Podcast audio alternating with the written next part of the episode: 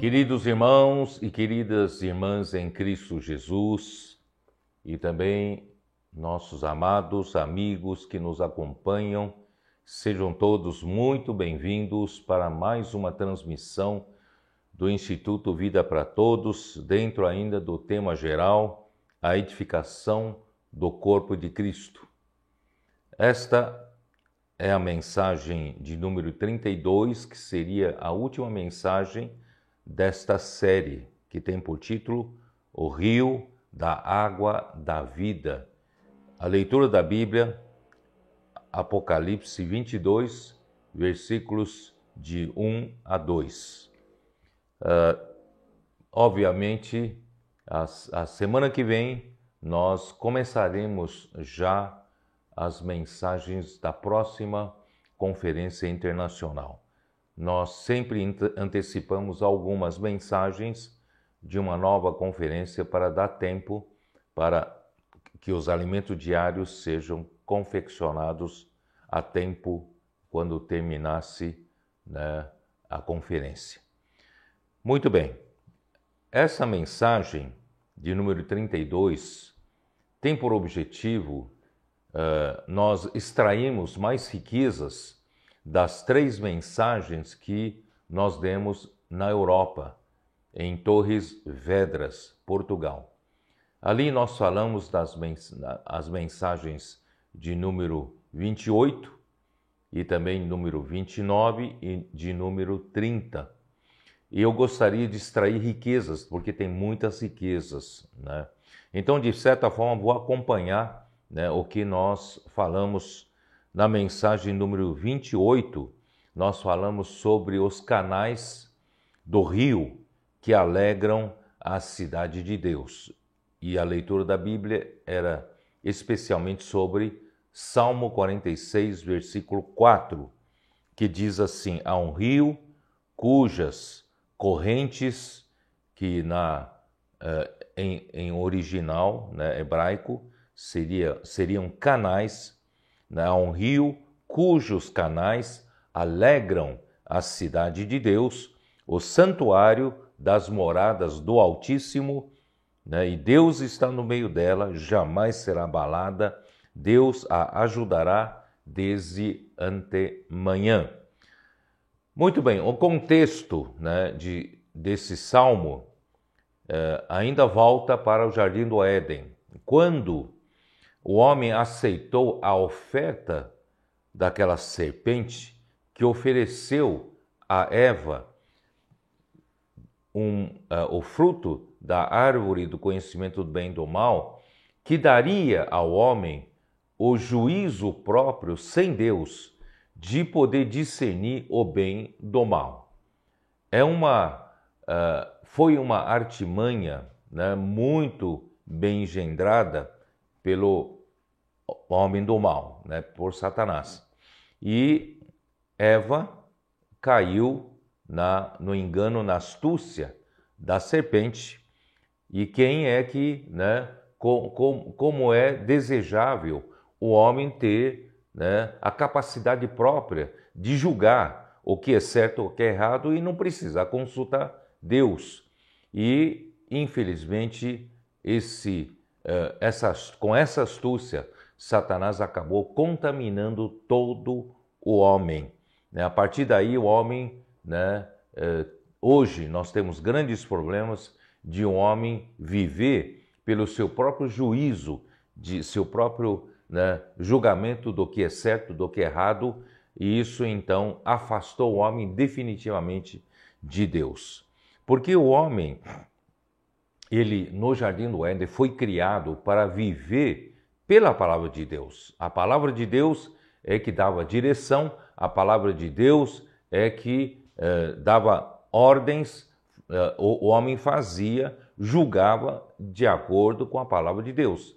Em Mateus quatro, quatro, quando Satanás tentou, o diabo tentou a Jesus, né, pediu para que ele, né, transformasse pedras em pães, enquanto ele esteve fome, Jesus disse, não só de pão viverá o homem, mas de toda palavra que procede da boca de Deus. Então, o homem, quando foi criado, ele foi criado para viver pela palavra de Deus. A palavra de Deus é que era o seu julgamento, o seu juízo do que é certo, do que é errado, dava-lhe direção, dava-lhe alimento, alimentava a sua alma e, e, e assim vivia o homem, né? Mas, por causa dessa desobediência, que o homem comeu da árvore que Deus disse para não comer, e muitos, né, por causa da desobediência de um só homem, muitos tornaram-se pecadores. Isso está em Romanos capítulo cinco, versículo dezenove. Né? Romanos capítulo cinco, versículo, versículo dezenove, que diz o seguinte...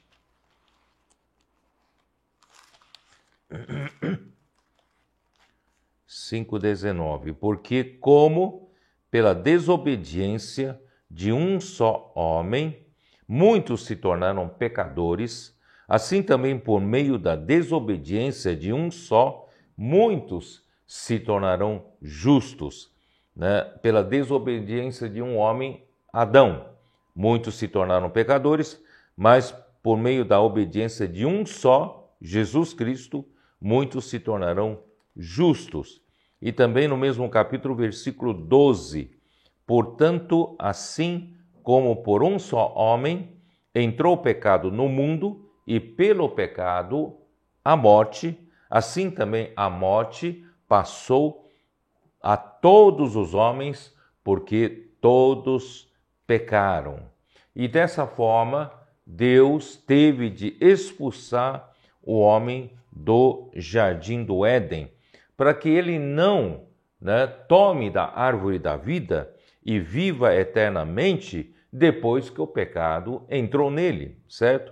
Então Deus teve de fechar o caminho para a árvore da vida, isso já está em Gênesis três, né, versículo vinte e quatro, e expulso o homem, colocou querubins ao, ao oriente do jardim do Éden, e ao refugir de uma, de uma espada que se revolvia, ou é, é, uma espada flamejante pegando fogo, né, e que se movia, é, a, é, que se movia em todas as direções. Tá?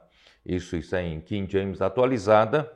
Porém, Deus, embora tenha fechado o caminho para o homem ter acesso à árvore da vida, mas Deus não interrompeu o fluir do rio da vida, do rio que saía do Éden. Versículo, né, capítulo dois, versículo, versículo dez diz assim, e saía um rio do Éden para regar o jardim, e dali se dividia, repartindo-se em quatro braços. Na verdade, é o mesmo rio que se dividiu em quatro. Isso é muito interessante, isso mostra a intenção de Deus. Mesmo que o homem tenha caído, tenha, tenha sido enganado pela serpente, pela sua astúcia, tenha sido corrompido, mas Deus ainda deseja salvar o homem, resgatar o homem onde ele estivesse.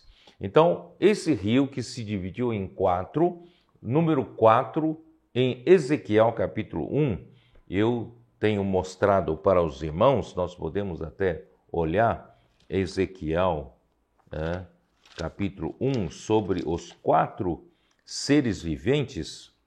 Esses quatro seres viventes representam toda a criação da terra e tendo o homem o seu representante principal. Por quê? Uh, aqui diz em, em Ezequiel um, versículo cinco, do meio dessa nuvem saía a semelhança de quatro seres viventes, cuja aparência era esta, tinham a semelhança de homem. Então, o homem é o principal da, das criaturas, da criação que Deus fez sobre a terra.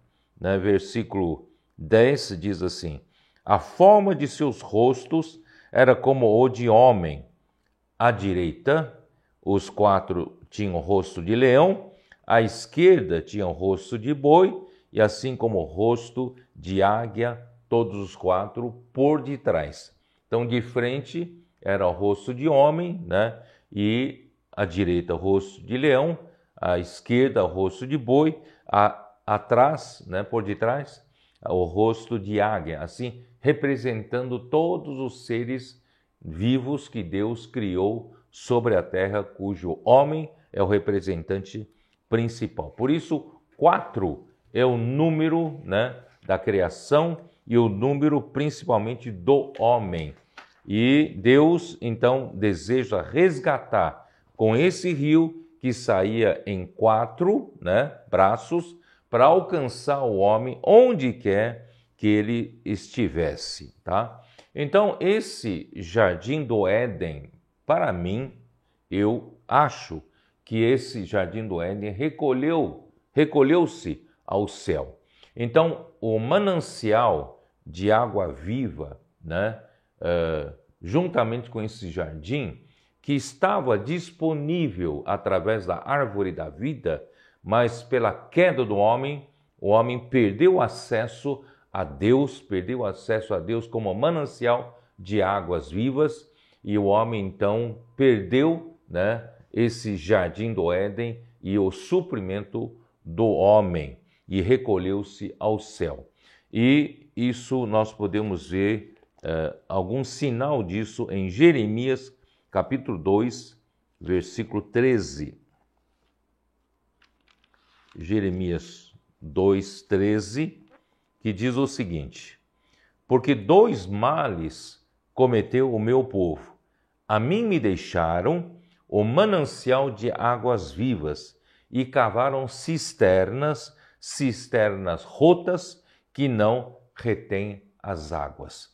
Aqui, né, Deus se queixa do seu povo que deixou o Deus vivo, que era o próprio manancial de águas vivas, e tentaram resolver seus problemas com seu esforço próprio, sua força própria. Queridos irmãos, isso é exatamente o que aconteceu no Jardim do Éden. O homem acha que ele tem capacidade própria, ele tem um juízo próprio, ele, ele tem, né, opinião própria, e deixou Deus de lado. E Deus é um manancial de águas vivas. E Deuteronômio, capítulo oito, eu tenho usado muito, né, esse versículo, capítulo oito, versículo sete, que diz o quê? Que na terra boa de Canaã, ela era uma Era uma terra boa, por quê? Versículo sete, porque o Senhor teu Deus te faz entrar numa boa terra, terra de ribeiros de águas, de fontes, de mananciais profundos, que saem dos vales e das montanhas. Então aqui mostra que na boa terra de Canaã tem riquezas de águas, e essas águas estão onde? Estão entesourados onde? Estão estocadas onde? Estão estocados nos mananciais profundos. Esses mananciais profundos, na verdade, hoje está em Deus, né? Já que o jardim, né, do Éden recolheu-se ao céu, está lá com Deus, manancial profundo. Todavia, também há, há fontes. A fonte é aquela que faz a ligação do manancial com a terra, né?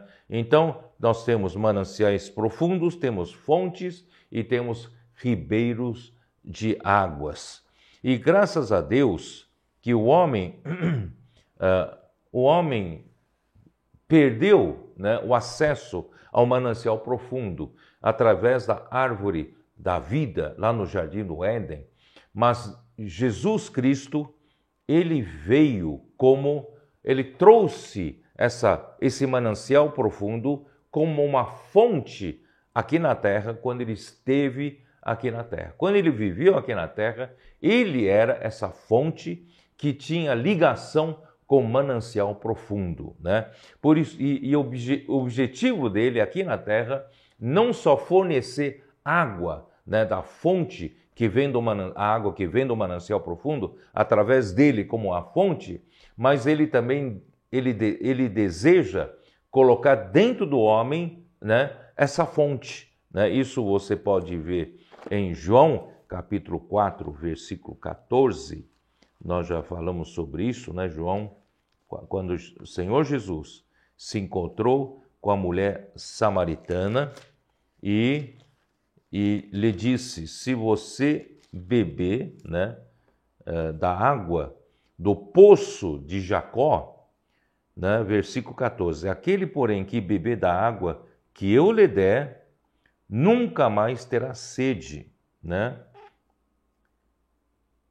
Pelo contrário, a água que eu lhe der será nele uma fonte a jorrar, né, para a vida eterna. Né? Porque, versículo treze, Jesus disse, afirmou-lhe Jesus, quem beber desta água tornará a ter sede. Quer dizer, se você beber da água do poço de Jacó, se você beber das, da água desta, dessa terra, você beber, né, da capacidade do homem, você beber do que o homem pode fazer, né, para, para saciar sua sede, um dia voltará a ter sede. Mas se aquele, porém, que beber da água que eu lhe der, nunca mais terá sede, pelo contrário, a água que eu lhe der será nele uma fonte a jorrar para a vida eterna.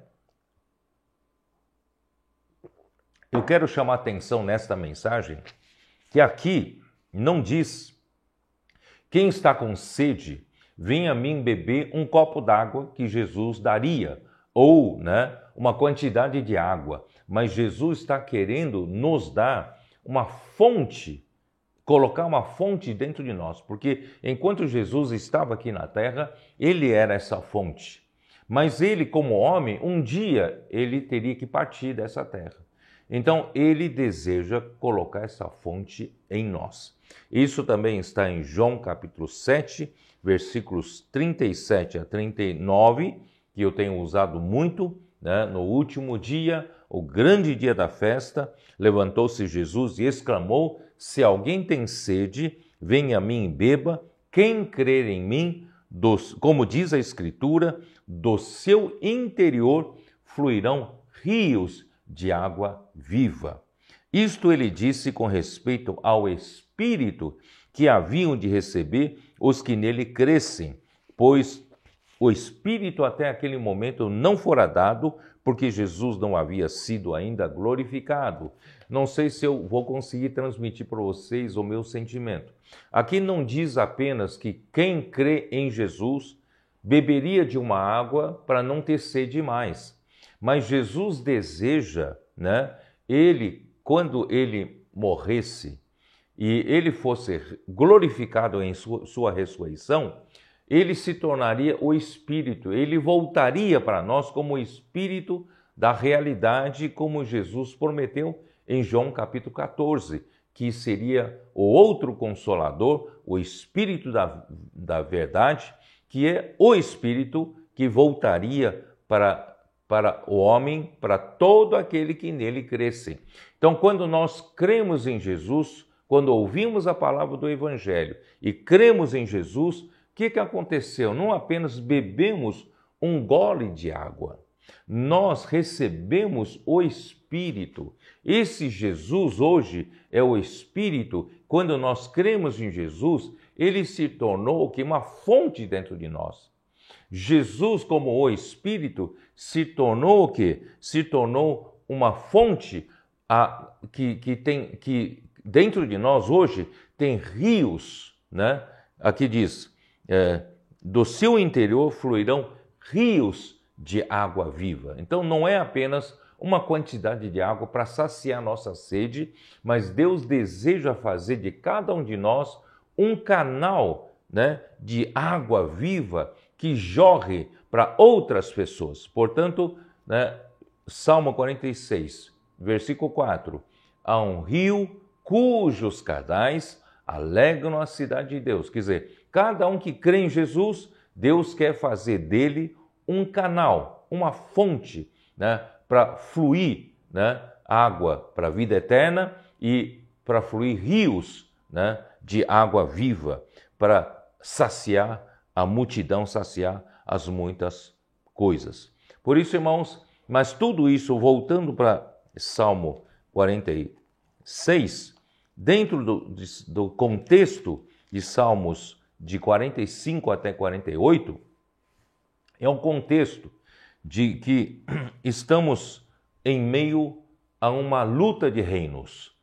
Nós estamos lutando pelo reino de Deus, que o reino de Deus volte a reinar aqui na terra. Por quê? Porque Satanás, depois que se rebelou, ele então enganou, né, a, a, a população da terra at, através da sua astúcia no Jardim do Éden, como a serpente enganou Eva, e assim todos estão debaixo, né, do seu governo, do seu império, autoridade das trevas, e o mundo então jaz no maligno, ele é o príncipe desse mundo, ele então governa esse mundo com mentiras e com trevas. E por quê? Porque ele conseguiu do Jardim do Éden, quando o homem aceitou essa oferta, né, da árvore do conhecimento do bem e do mal, quando comeu do fruto, o homem se desconectou de Deus, o homem então caiu em pecados, o homem caiu em caos, em um caos, uma situação em desordem. E Deus, desde então, Satanás estabeleceu esse reino de corrupção, de caos, de pecado e de morte aqui na terra. E Deus hoje precisa da sua igreja para lutar pelo reino. E nós somos a igreja que está em Sião.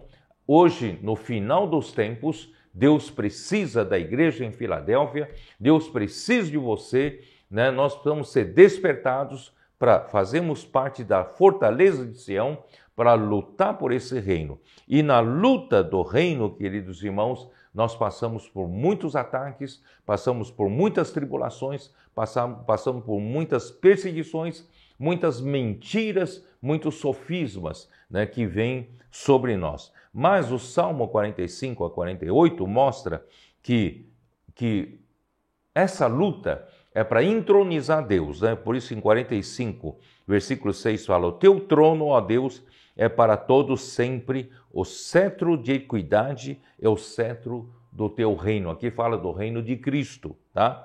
E também quarenta e seis, Deus é o nosso refúgio e fortaleza, socorro bem presente nas tribulações. Quer dizer, nós estamos no meio de lutas, de uma luta pelo, pelos reinos.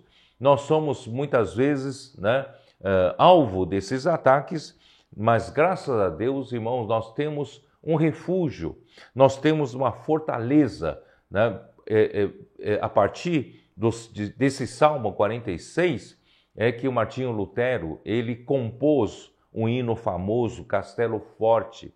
Nosso Deus é o castelo forte, nosso Deus é o refúgio, é a fortaleza, ele é socorro bem presente nas nossas tribulações. Ainda que a terra se transtorne, os montes se abalem, no seio dos mares, nós não temeremos. Ainda que as águas tumultuem, esfumejam e na sua fúria os montes se estremeçam, mas o Senhor dos exércitos está conosco. Versículo sete. O Deus de Jacó é o nosso refúgio. Então, essa é a luta de reinos em que nós estamos travando. Capítulo quarenta e sete, Salmo quarenta e sete, versículo dois. Pois o Senhor Altíssimo é tremendo, ele é o grande rei de toda a terra. Ele nos submeteu os povos e pôs sob os nossos pés as nações. Escolheu-nos por a, a a nossa herança, a glória de Jacó, a quem ele ama, né?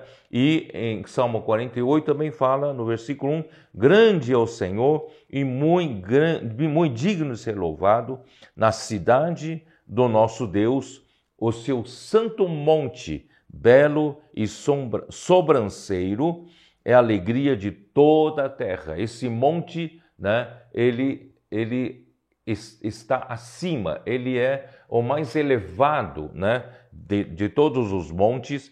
Esse é o monte Sião, para os lados do norte, a cidade do grande rei. Então Deus hoje precisa de nós, como a igreja em Filadélfia, estejamos lutando na fortaleza de Sião, nesse monte que Deus vai elevar-se sobre todos os montes, para que Sião, né, governe todas as nações. Por isso, irmãos, estamos em meio à luta para fazer a vontade de Deus, que é encabeçar todas as coisas em Cristo, porque todas as coisas se desconectaram de, da autoridade de Deus. Hoje Deus quer que Cristo, né, seja a cabeça sobre todas as coisas, e Ele deu, o deu à igreja para ser cabeça sobre todas as coisas. Ele então, né, a igreja é, é o seu corpo, é a plenitude daquele que a tudo enche em todas as coisas. Por isso, em Efésios capítulo seis, no final, né, dos versículos onze a quatorze, ele fala para, depois que ele fala da edificação da igreja, né, Efésios seis, Paulo fala de nós revestirmos de toda a armadura de Deus para podermos ficar firmes, né? Firme significa não temos que fazer muita coisa. Ah, todas as os itens da armadura são para nós ficarmos firmes. E, e esses itens da armadura, irmãos, não é que o Senhor vai te dar um, uma couraça, uma, um capacete. Vem tudo pelo fluir do Rio da Graça. Nós temos desfrutado, né, os elementos do Rio da Graça, como a graça, a verdade, amor e luz e o Espírito, né, estão nos capacitando, nos equipando com a armadura de Deus. E a nossa única luta ofensiva de conquistar terreno, irmãos, é a palavra de Deus. Por isso que nós pregamos a palavra nas ruas para avançarmos contra os territórios do inimigo, né? E então tudo que nós precisamos fazer, irmãos, para vencer é ouvir a palavra do Senhor e crer, né? Eu crê na palavra do profeta. Eu falei isso em, em segundo Crônicas, capítulo vinte, né? Segundo Crônicas, capítulo vinte.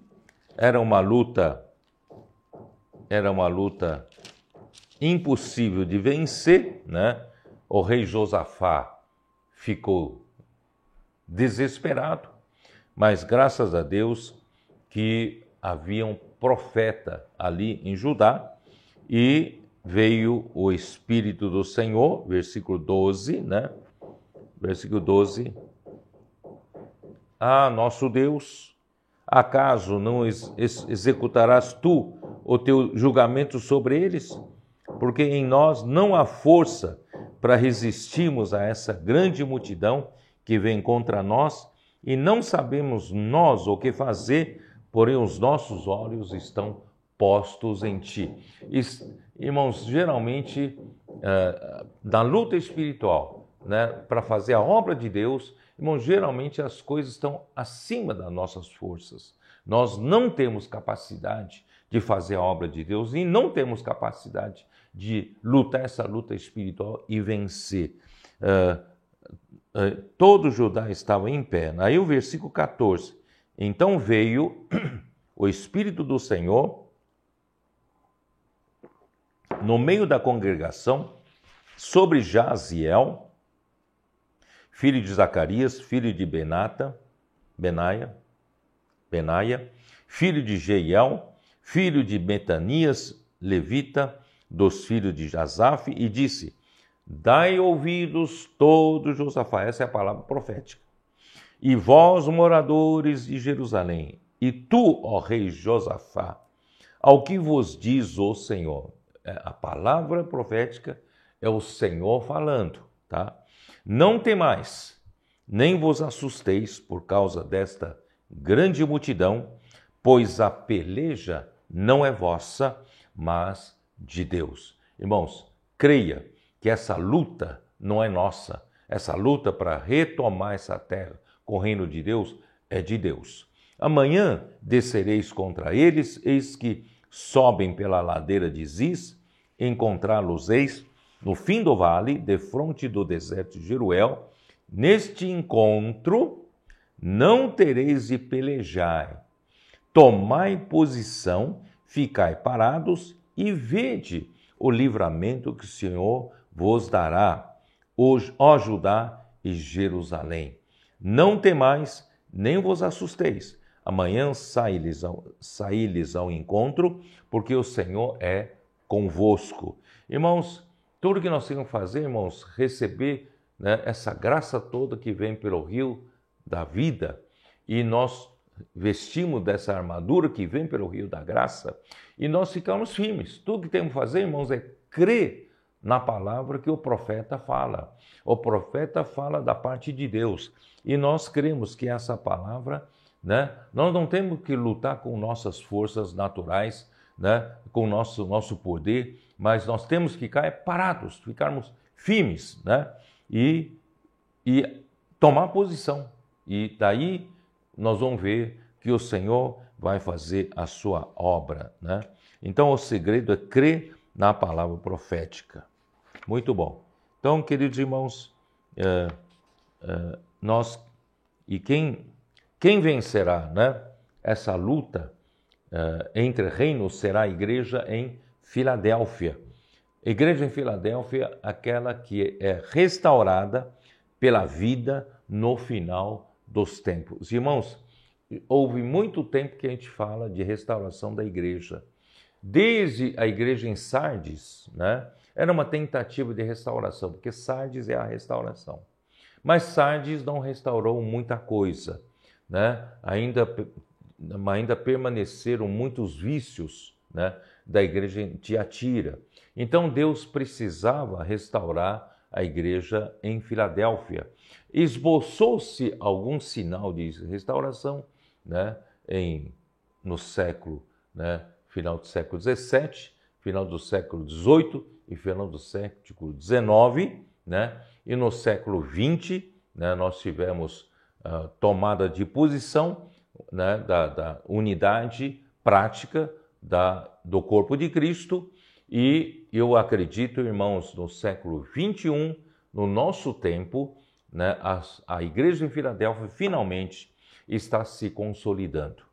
Deus usou o irmão Dong por quarenta anos para trabalhar em nós, para consolidar a igreja em Filadélfia, né? Muitos problemas tivemos, como aqueles quarenta anos da primeira geração que saiu do Egito no deserto, muita incredulidade, né? muita, uh, uh, muita desobediência, alguns caíram no deserto, e agora estamos no final dos tempos, e eu acredito a igreja de Filadélfia está tomando forma, está, está pronta para entrar, lutar pelo Senhor, entrar na boa terra de Canaã.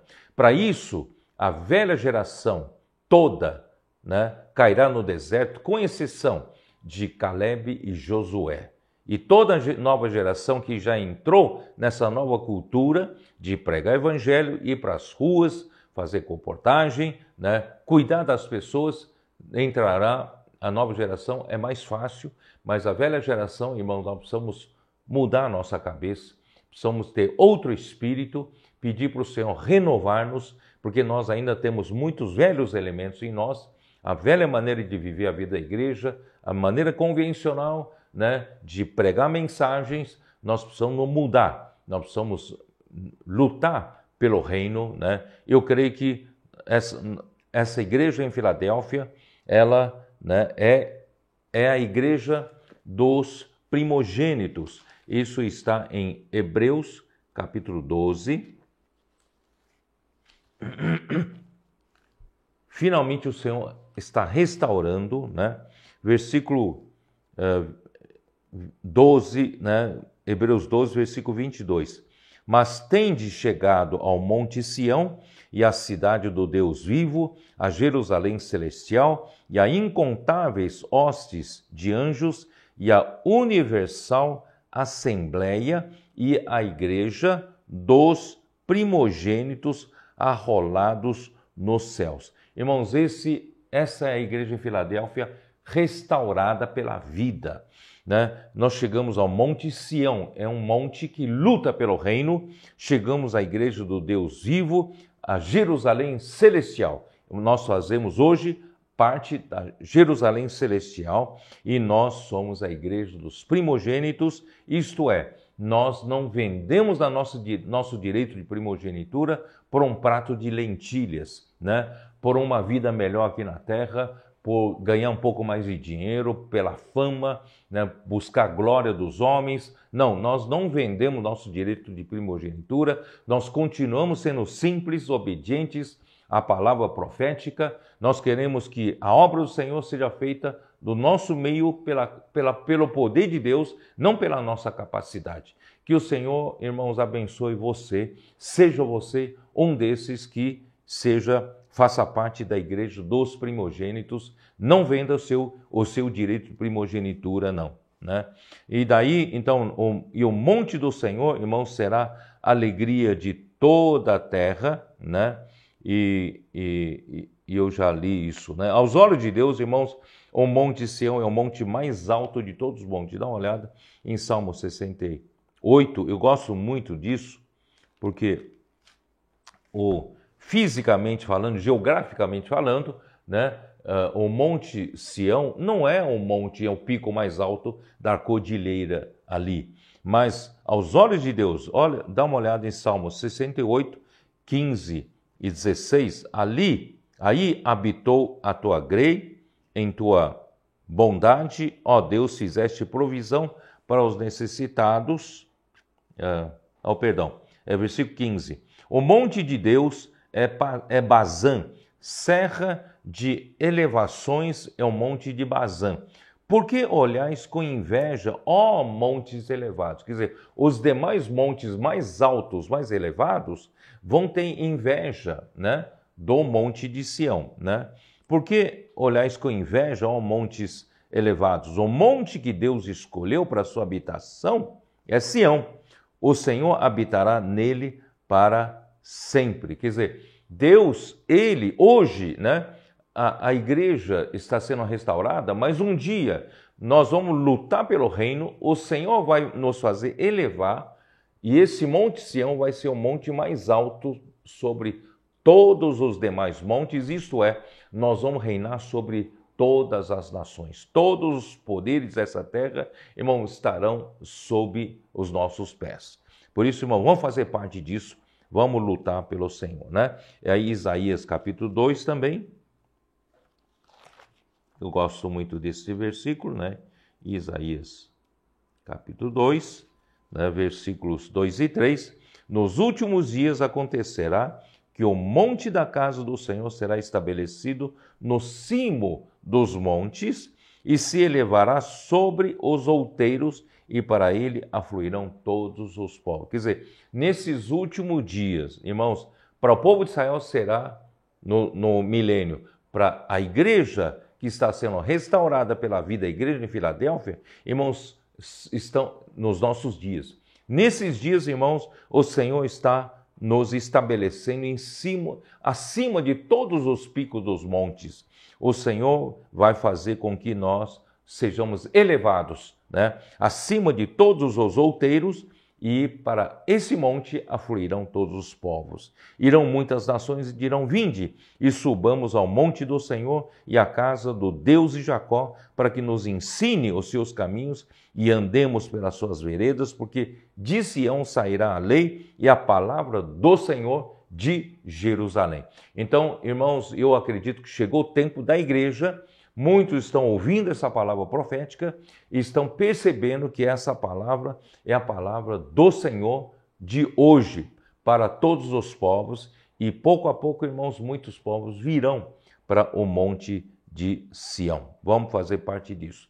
E a segunda mensagem que eu gostaria de abordar, te extrair mais riquezas, é o exército do vale dos ossos secos.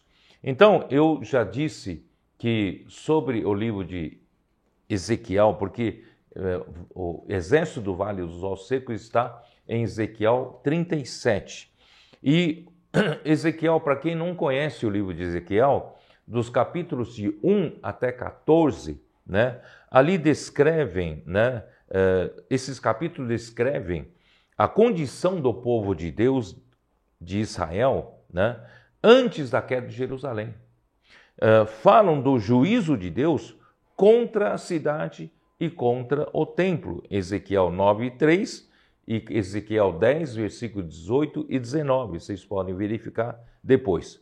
Devido à degradação da liderança religiosa, civil e o povo em geral, isto é, Deus então profere juízo contra os falsos profetas, Ezequiel treze, contra os anciãos idólatras, Ezequiel oito, né?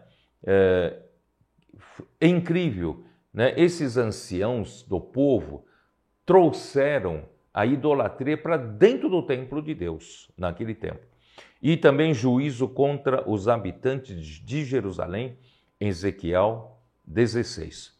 E Ezequiel de vinte e cinco até trinta e dois falam dos diversos juízos contra as nações pagãs.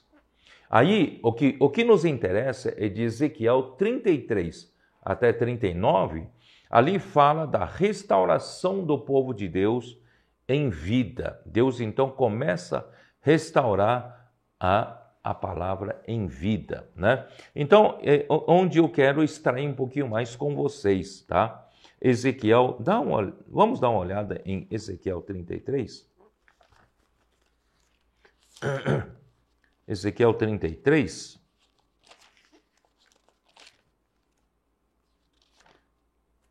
Vocês sabem que foi Ezequiel, ele foi usado como profeta de Deus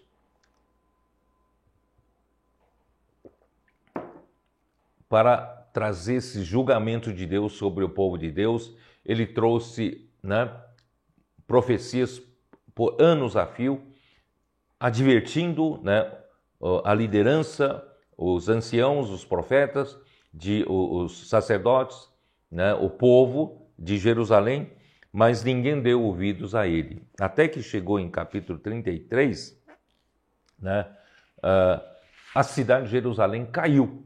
Isso está em Ezequiel trinta e três, versículo vinte e um. No ano duodécimo do nosso exílio, aos cinco dias do décimo mês, veio a mim um que tinha escapado de Jerusalém, dizendo: caiu a cidade. Então, irmãos, quando cai a cidade, isso é um grande espanto para todos, é um susto para todos. Você imagina só, Jerusalém, todo mundo achava que era a cidade de Deus, que ninguém, nenhum inimigo conseguiria tomar. Mas por causa da degradação do povo, chegou a esse ponto, e Ezequiel não parou de profetizar, profetizar, profetizar, mas as suas palavras não eram ouvidas, até que a cidade caiu, né? Então, capítulo trinta e três, caiu a cidade. Então, quando cai a cidade, irmãos, começa a esperança de haver restauração pela vida. Finalmente, né? É o momento do povo acreditar que, que o que o profeta está falando, o que o profeta Ezequiel está falando. Aí vamos lá para o versículo trinta. Quanto a ti, filho do homem, os filhos do teu povo falam de ti, junto aos muros, né? Junto aos muros, eu tô, eu tô tentando abrir também em King James atualizado, tá? Tá, vamos lá. Uh,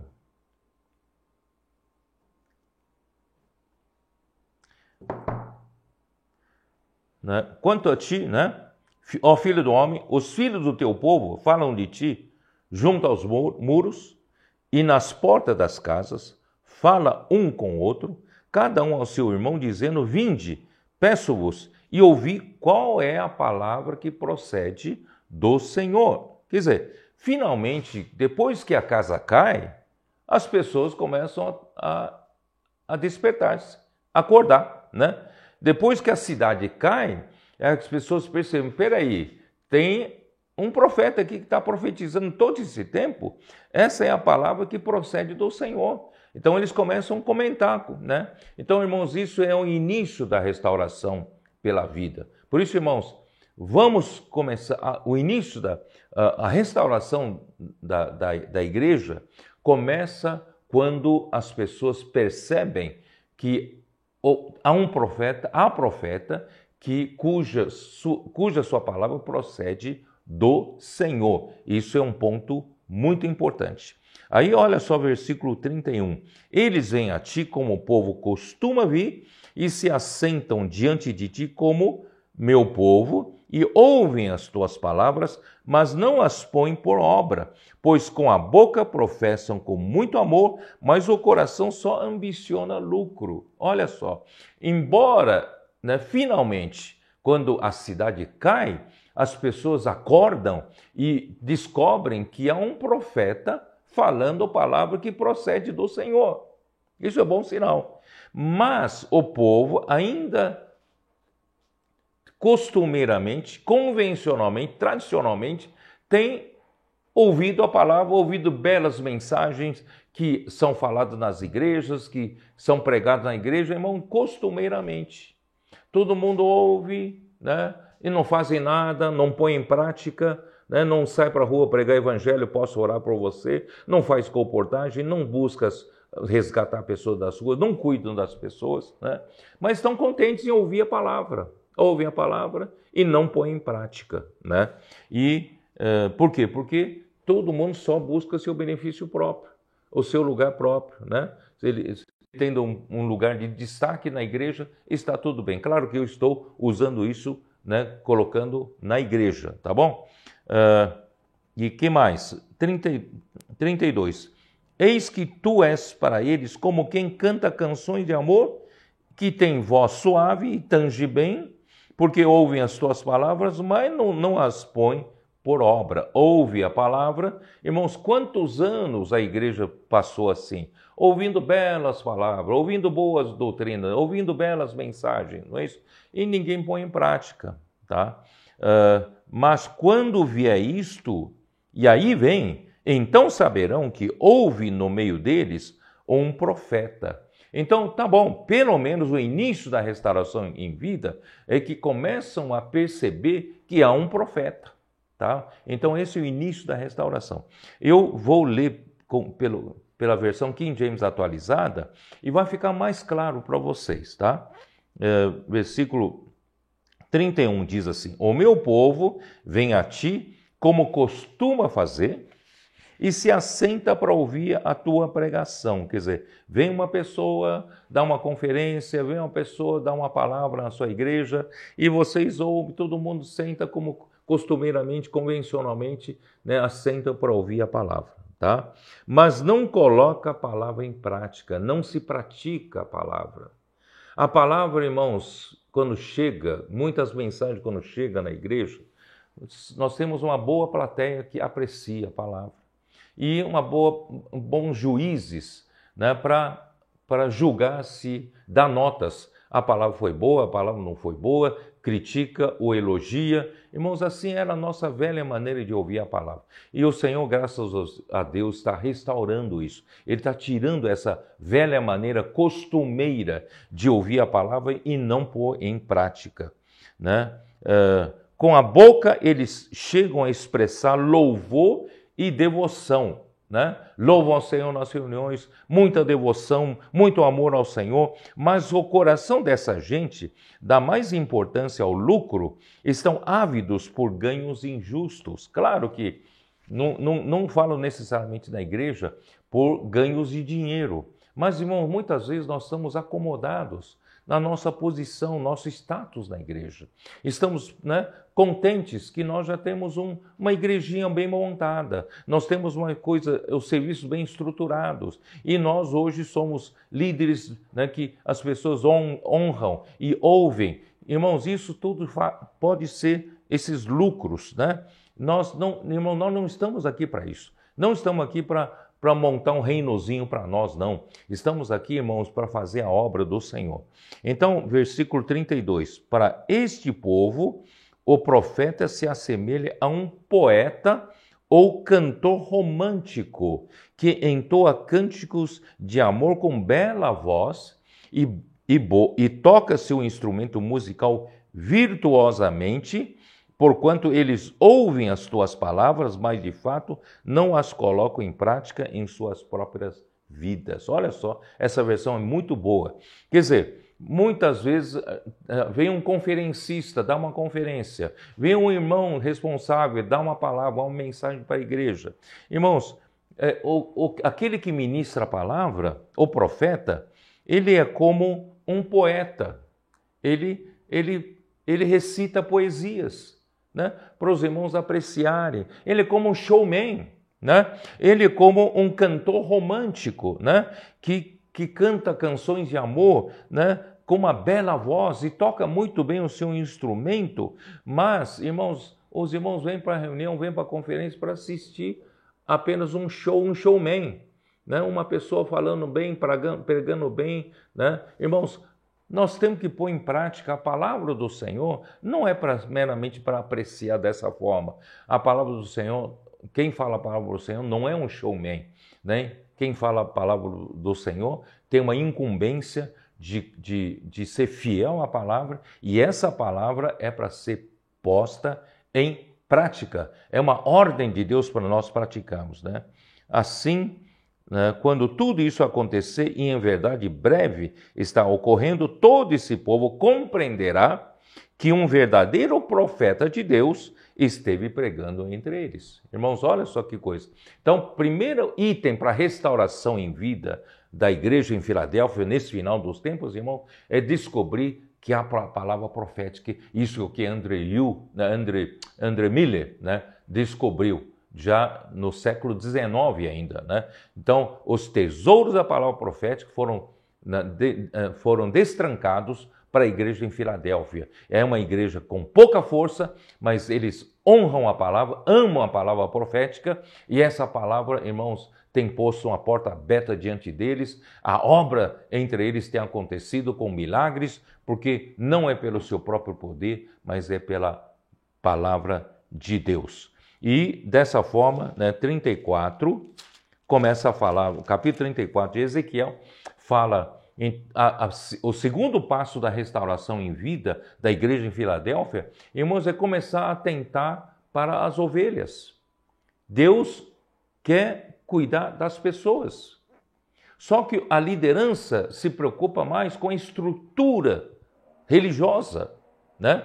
Nós, em vez de nos preocupar com a estrutura, um local de reuniões bonito, na estrutura, instrumento, né, tudo bonito, mas nós precisamos prestar atenção para as pessoas, para as ovelhas, precisam ser cuidadas, né? Muitas vezes um irmão responsável pode estar contente com a sua igreja, tudo funcionando bem, mas não está preocupado em buscar as pessoas nas ruas, cuidar das pessoas nas ruas. São ovelhas que Deus quer, nós temos a função, responsabilidade de, de buscá-las nas ruas e cuidar delas, não é isso? Então, irmãos, é como se, né, você, um, num, em um negócio, você tivesse um escritório muito bonito, tem equipamentos maravilhosos, mas não tem serviço, não tem, não tem, você não busca cliente, você não busca, né, trabalho, né, você não vai para as ruas resgatar as pessoas. Irmãos, está tudo contrário, tudo contrário. Esse dezenove séculos da degradação da igreja fez com que todo mundo se preocupasse em montar sua igrejinha. Às vezes tem uma igreja de dez pessoas, vinte pessoas, né, tem um, aluga-se um local de reuniões com instrumentos, um caixa de som, um púlpito para dez pessoas. Irmãos, isso tudo está ao contrário. Nós temos que ir para a rua, buscar ovelhas, cuidar das ovelhas, trazer pessoas, irmão, criar demandas, para depois você ter, estruturar a igreja. Você tem que ter demanda, tem que ter gente, tem que trazer pessoas. E a estrutura da igreja não é para sua glória, a estrutura da igreja é para cuidar das ovelhas. É disso que fala no Ezequiel trinta e quatro. Aí trinta, né, trinta e seis, então, ele fala ainda mais incisivo. Aí precisa então restaurar internamente o nosso coração, não é isso? Capítulo trinta e seis, versículo vinte e seis. Dar-vos-ei coração novo e porei dentro de vós um espírito novo, né? O espírito novo, Tirarei de vós o coração de pedra e vos darei coração de carne. Irmãos, durante muitos anos da vida da igreja, antes do Senhor, nessa última etapa está nos despertando, o nosso coração estava insensível, né? O nosso coração ainda estava voltado ainda para nossas coisas, ou para mera uh, doutrina, formalidade, né? Um coração insensível, porque o Senhor quer fazer, né? Mas graças ao Senhor, o Senhor está tirando de nós esse coração de pedra, nos dando um coração sensível, um coração de carne. Nós passamos a entender o que o Senhor quer, né? Quando o Senhor começou a trabalhar entre nós, irmãos, revolucionando, né, desde a comportagem dinâmica, revolucionando Avança Jovem, revolucionando, né, as mulheres conectadas como rede de cuidado, né, revolucionando entre nós, irmãos, uh, os, a rede dos homens de oração, a central de, atendi, de, de atendimento, a central de acolhimento e também de de distribuição, e assim por diante, irmãos. O Senhor restaurou a Expo Livro, o Senhor restaurou Bocafé, o Senhor restaurou, né, o SEAP, uh, os comportores, quer dizer, restaurou todos os itens. Irmãos, por quê? Porque o Senhor quer avançar rápido, Ele precisa, né, que nós tiremos de nós aquele coração de pedra, convencional, e não acorda, não contente com a situação que estava. Então, graças ao Senhor, o Senhor começou a despertar quando, nós, quando nos deu essas três palavras: entusiasmo, né? o, o, excelência e também inclusão. Aí as coisas começaram a mudar, e o Senhor também, com a palavra de Filipenses, o Senhor começou a mudar a nossa sensibilidade de, em vez de criticar o outro, nós passamos a ter, né, empatia com outras pessoas. O esplêndido de Cristo passou a trabalhar dentro de nós, nós passamos a, a, a receber um coração novo, a receber um espírito novo, né?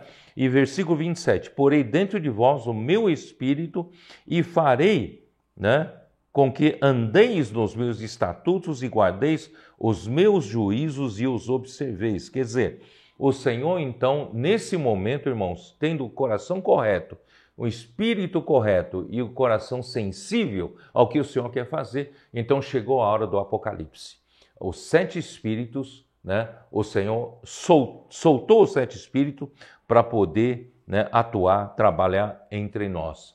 E, capítulo, Apocalipse capítulo quatro, versículo... Vamos dar uma olhada. Cap, Apocalipse capítulo quatro, versículo seis, né? Versículo cinco, perdão. O, do trono saem relâmpagos, vozes e trovões, e diante do trono ardem sete tochas de fogo, que são os sete Espíritos de Deus. O trono de Deus, né, é a autoridade de Deus, é o rei, de onde sai o reinado de Deus, é o reino de Deus. E o reino de Deus aqui na terra não foi, não, não, não está, não tomou a terra ainda. E tem muita coisa por fazer.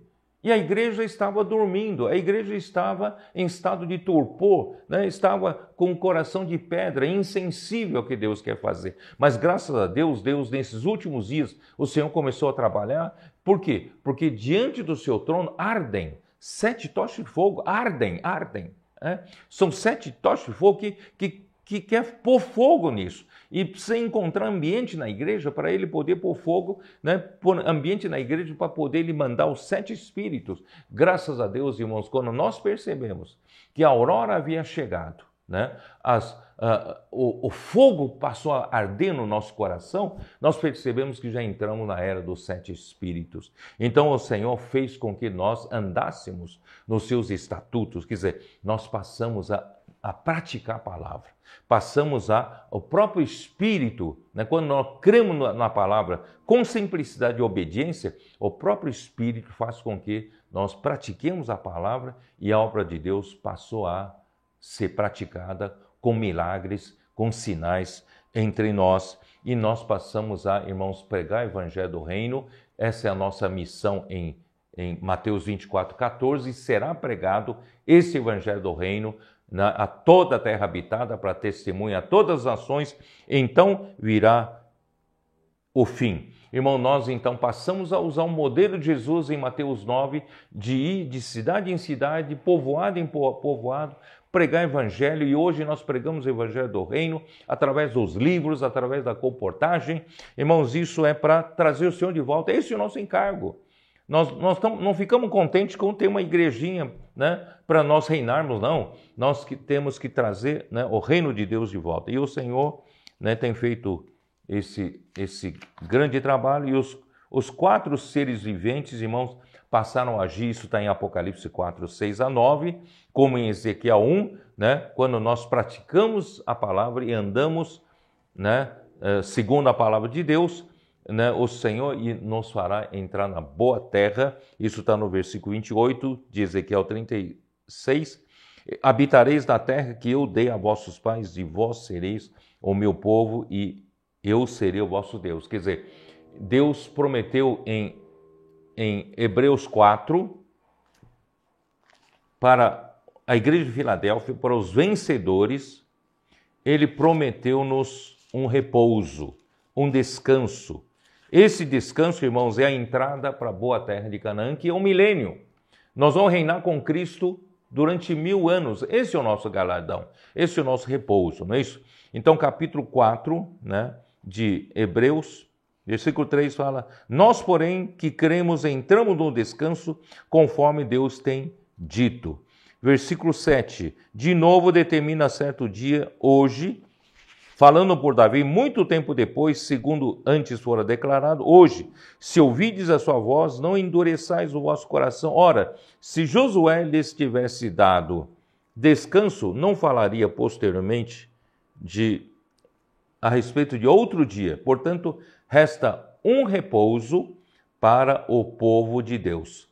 Porque aquele que entrou no descanso de Deus, também ele mesmo descansou das suas obras, como Deus das suas. Irmãos, é isso, nós estamos lutando pelo reino, nós vamos entrar no descanso de Deus. Deus disse que nós habitaremos na terra que ele prometeu dar a nós, esse descanso. Por isso, irmãos, a igreja em Filadélfia se levantou como um exército do vale de ossos secos, pois o Senhor destrancou os tesouros da palavra profética, que como um rio da graça, restaurou-nos da situação da morte, e pela imersão da sua palavra, os membros estão sendo restaurados para edificação e estão formando um exército, né, sobre modo numeroso, tudo graças ao profetizar pela ordem de Deus, porque Deus disse para Ezequiel: profetiza, profetiza, e aqueles ossos secos, né, foram se juntando, formando-se tendões, carne, pele, e no fim se levantaram como um exército sobremodo numeroso, e hoje esse exército já está de pé. Satanás que se cuide, nós vamos, estamos lutando pelo reino. Aí, irmão, nós chegamos, te, vamos terminar com eh, Ezequiel quarenta e sete. quarenta e sete né, fala sobre aquele rio que saía debaixo do limiar, né, da porta do, do templo, né, e, mas eu queria dar uma atenção especial sobre ainda a história de Naamã, né? Naamã, segundo Reis cinco. Dá uma olhada em segundo livro dos Reis, versículo cinco. É.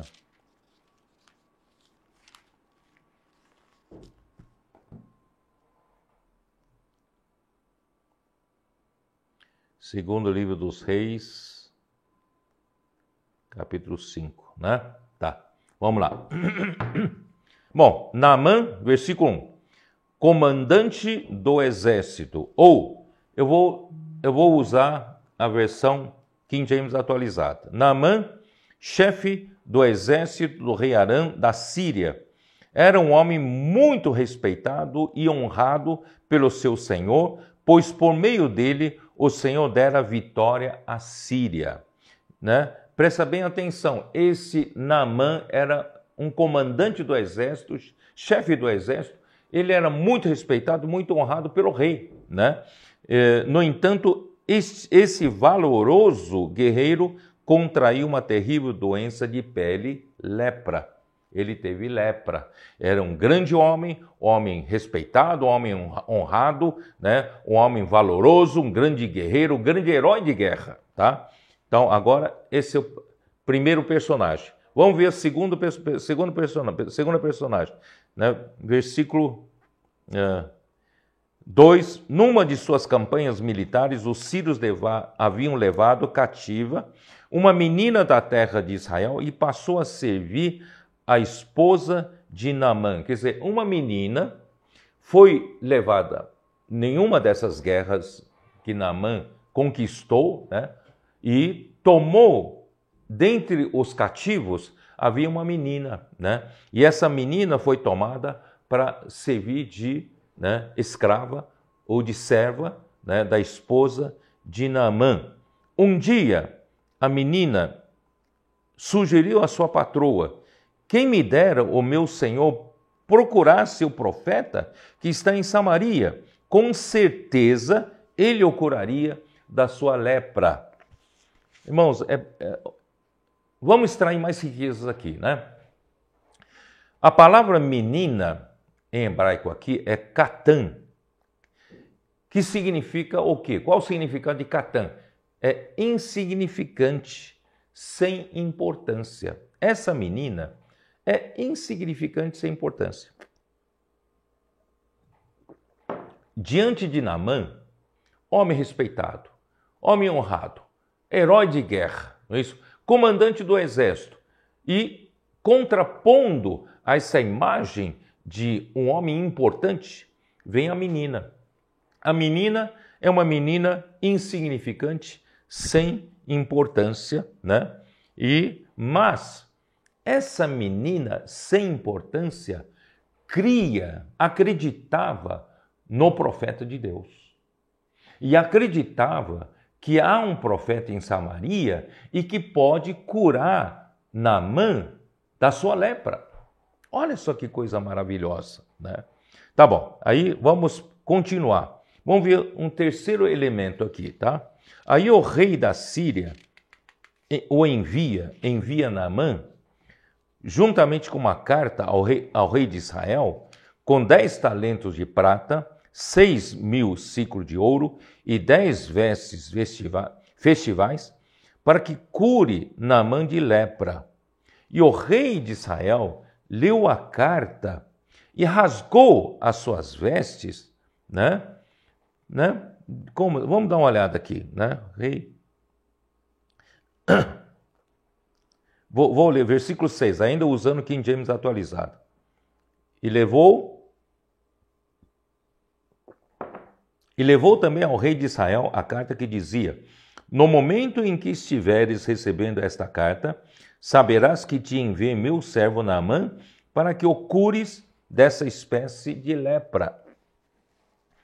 Assim que o rei de Israel leu a carta, irritou-se sobremaneira e rasgou suas roupas, exclamando: por acaso sou Deus que pode matar e dar vida, para que ele me envie um homem a fim de que eu o cure da lepra? Vede como procura um motivo para criar um conflito entre nós. Irmãos, olha só que diferença. Aí surge o terceiro elemento. Primeiro elemento, Naamã, uma pessoa super importante. Segundo elemento, uma menininha sem importância e insignificante. E o terceiro elemento é o rei de Israel. O rei de Israel deveria saber que, como a menininha sabia, que havia um, um profeta em Israel que podia curar realmente a Naamã de, da lepra. Mas o rei de Israel, ele já estava, né, no meio de, né, no meio do seu poder, do seu, da sua majestade.